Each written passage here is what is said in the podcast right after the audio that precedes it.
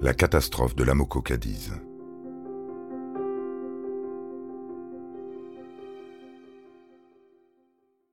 La dangerosité du nettoyage fait adopter des mesures de sécurité strictes. Les nettoyeurs doivent porter des équipements d'une seule pièce recouvrant tout le corps. Après le travail, ils doivent passer au jet d'eau pour une première décontamination, puis prendre une douche chaude. Mais personne ne porte de masque et rares sont ceux qui portent des lunettes. Ils sont aidés par des habitants bénévoles de la côte, mais aussi des Bretons des terres et d'anciens vacanciers venus aider une région qu'ils aiment. Ils sont nourris et logés par l'État, tandis que les communes fournissent vêtements et matériel. Pendant des jours, ces gens généreux vont racler le mazout, ramasser les algues polluées et porter des sacs poubelles remplis de déchets vers des véhicules de transport.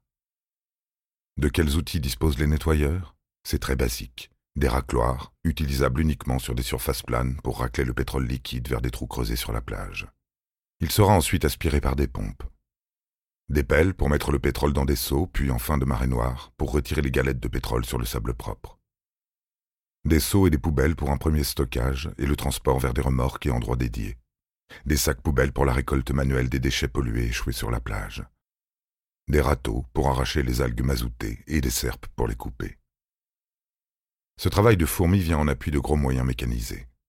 Dès le début de la marée noire, des agriculteurs arrivent avec leurs tonnes à celles qui servent à transporter les déjections animales épandues dans les champs. Elles servent à pomper le pétrole. Tirées par des tracteurs, elles déversent ensuite l'hydrocarbure dans des fosses provisoires à l'arrière des plages. On a compté jusqu'à 118 tonnes à lisier sur tout le département, au plus fort de la solidarité entre Bretagne des terres et Bretagne côtière. Les camions de vidange de toute la France convergent vers les côtes bretonnes. Ils servent également à pomper le pétrole des plages. Ils sont moins maniables que les tonalisiers, mais d'une plus grande capacité. Le 30 mars, au paroxysme de la marée noire, on compte 123 camions de vidange en action. L'un d'entre eux vient de la commune de Drancy, en région parisienne, car c'est vraiment toute la France qui se mobilise.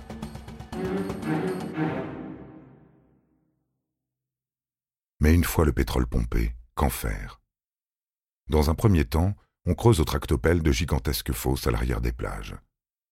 Elles sont bâchées avant que les camions de vidange et les tonnes ne déversent pétrole et déchets à l'intérieur.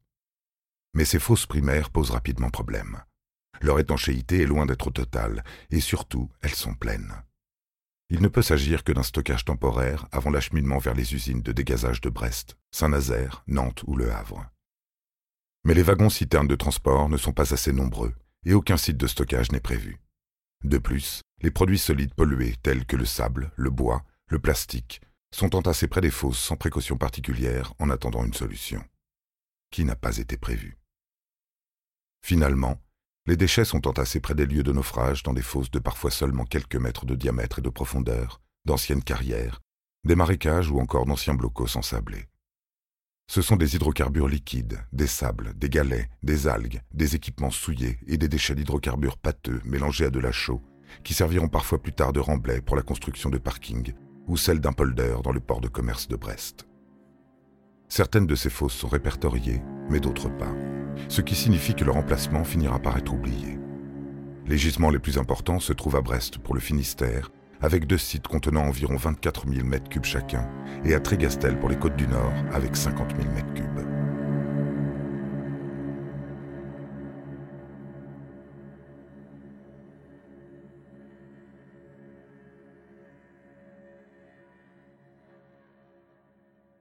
En effet, en mars 1978, aucune des communes sinistrées ne souhaite accueillir les déchets mazoutés du département sur son territoire sauf la très touristique commune de Trégastel qui se porte volontaire et obtient immédiatement toutes les autorisations nécessaires.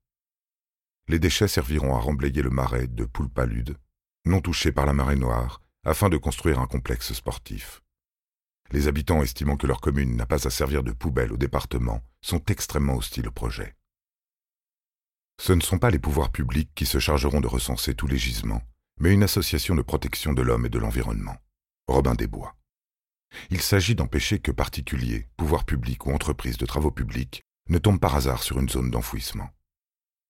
En plus de ces engins spécifiques, la direction de l'équipement et les communes mettent à disposition des nettoyeurs, des tractopelles, des bulldozers, des chenillards, qui ont désormais pris possession des plages. Ramassage, pompage, mais aussi nettoyage au moyen de lances à haute pression alimentées par des citernes d'eau douce. l'usage de produits chimiques pour décoller le pétrole des rochers est proscrit. Seule l'eau chaude doit être utilisée. Mais pourtant, on utilise des détergents. D'ailleurs, Mark Beckham, secrétaire d'État aux collectivités territoriales, se félicite que nos stocks de produits détergents correspondent au double des besoins. De plus, l'eau qui s'écoule des rochers nettoyés, polluée par le pétrole, n'est ni récupérée ni traitée. À l'approche de la saison estivale, les professionnels du tourisme demandent un nettoyage efficace et une propreté totale, ce qui est absolument impossible. L'épave est bombardée par hélicoptère et dynamitée le 29 mars par les plongeurs des mineurs de la Marine nationale pour vider le reste du pétrole directement et éviter ainsi un suintement permanent des soutes qui aurait souillé les côtes des semaines durant. Le pompage des nappes d'hydrocarbures en mer étant rendu difficile, voire impossible, à cause de la houle, des dispersants sont utilisés pour favoriser la dilution du pétrole dans l'eau et limiter les dégâts à terre. Malgré cela, des associations de protection de l'environnement dénoncent l'aspect toxique de ces dispersants. Leur utilisation sera, pour cette raison, bannie des zones où la profondeur est inférieure à 50 mètres, car le brassage de l'eau y est insuffisant. La Ligue pour la protection des oiseaux a mis en place des secteurs de ramassage dès l'annonce de la catastrophe et ouvre des locaux de soins.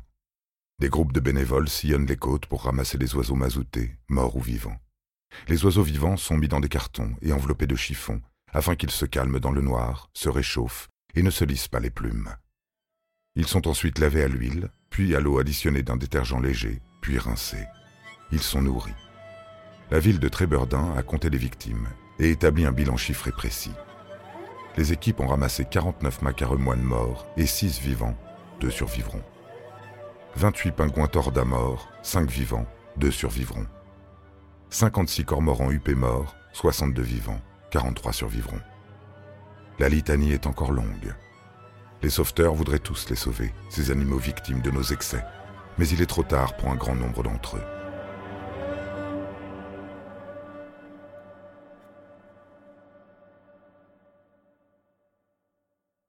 Sur près de 400 km de plages mazoutées, des femmes et des hommes ont aussi un appareil photo à la main. Ils photographient tout, les plages, les rochers, la mer, les vagues, la végétation, les animaux et tous ces gens qui luttent avec des pelles et des sacs poubelles contre 220 000 tonnes de pétrole brut. Il faut enregistrer le malheur et en garder trace pour plus tard se souvenir, mais aussi demander des comptes. Femmes et hommes nettoient les plages et soignent les animaux, et le désastre qu'ils côtoient attise leur colère, aussi noire que le pétrole. Ils organisent des manifestations et des marches. Ils appellent au boycott de la société Shell et exigent que les pollueurs soient les payeurs. Ils pointent du doigt la faiblesse, voire l'inefficacité des moyens mis en œuvre par les pouvoirs publics pour combattre la pollution. Tout semble improvisé à la va-vite, comme si la Bretagne n'avait jamais connu de marée noire. Les médias qui déferlent comme le mazout ne calment pas la colère des Bretons. Pierre Belmar, le très médiatique animateur, lance un appel à la solidarité sur l'antenne d'Europe 1. Il est mal pris par les professionnels qui attendent mieux qu'un show médiatique. Il y a 6000 personnes dans les rues de Brest le 23 mars, 15 000 le 28. Le 23 mars, la sous-préfecture de Lannion est prise d'assaut par des marins pêcheurs en colère. Ils brisent la grille d'entrée et pénètrent à l'intérieur. Lannion, Morlaix, Saint-Brieuc se hérissent de pancartes et de banderoles pour dénoncer l'inanité des pouvoirs publics. Ils sont sommés d'expliquer les mesures mises en œuvre depuis le naufrage du Torrey Canyon onze ans plus tôt. Qu'ils sont de mauvaise foi, ces Bretons. Ont-ils oublié que dès le lendemain de la catastrophe, Michel Dornano, ministre de la Culture et de l'Environnement, était sur place et promettait que les 150 000 tonnes brutes encore dans le pétrolier seraient rapidement pompées, que des barrages gonflables protégeraient la côte et que la nappe serait traitée grâce à des produits absorbants récupérables Bon, aucune de ces promesses ne sera tenue, c'est vrai. Mais le 19 mars, le Premier ministre Raymond Barre, accompagné de Charles Bonnet, ministre de l'Intérieur, et de Marc Beckham, secrétaire d'État aux collectivités locales, survole les côtes bretonnes mazoutées en hélicoptère. On ne peut donc pas dire que le gouvernement ne fait rien. La préfecture maritime a déclenché le plan Polmar le 17 mars dans le Finistère et le 19 dans les côtes du Nord. Polmar est un mot valise pour pollution maritime. Il comprend un volet marin et un volet terrestre. Le plan Polmar-Mer est déclenché par les préfets maritimes lorsqu'une intervention en mer est nécessaire. Le plan Paul Marter est déclenché par les préfets des départements concernés par la pollution, lorsque la pollution a atteint les côtes. Il a été mis au point suite au naufrage du Torrey Canyon et à l'impossibilité des services de l'État à faire face efficacement à la pollution. Dans ses aspects environnementaux et sanitaires, le plan Polmar comprend un plan de gestion des matériaux dangereux, pollués et ou polluants, des plans de secours à la faune, essentiellement avec l'aide d'ONG environnementales, et une amélioration des procédures de lutte à l'interface terre-mer et de nettoyage du littoral.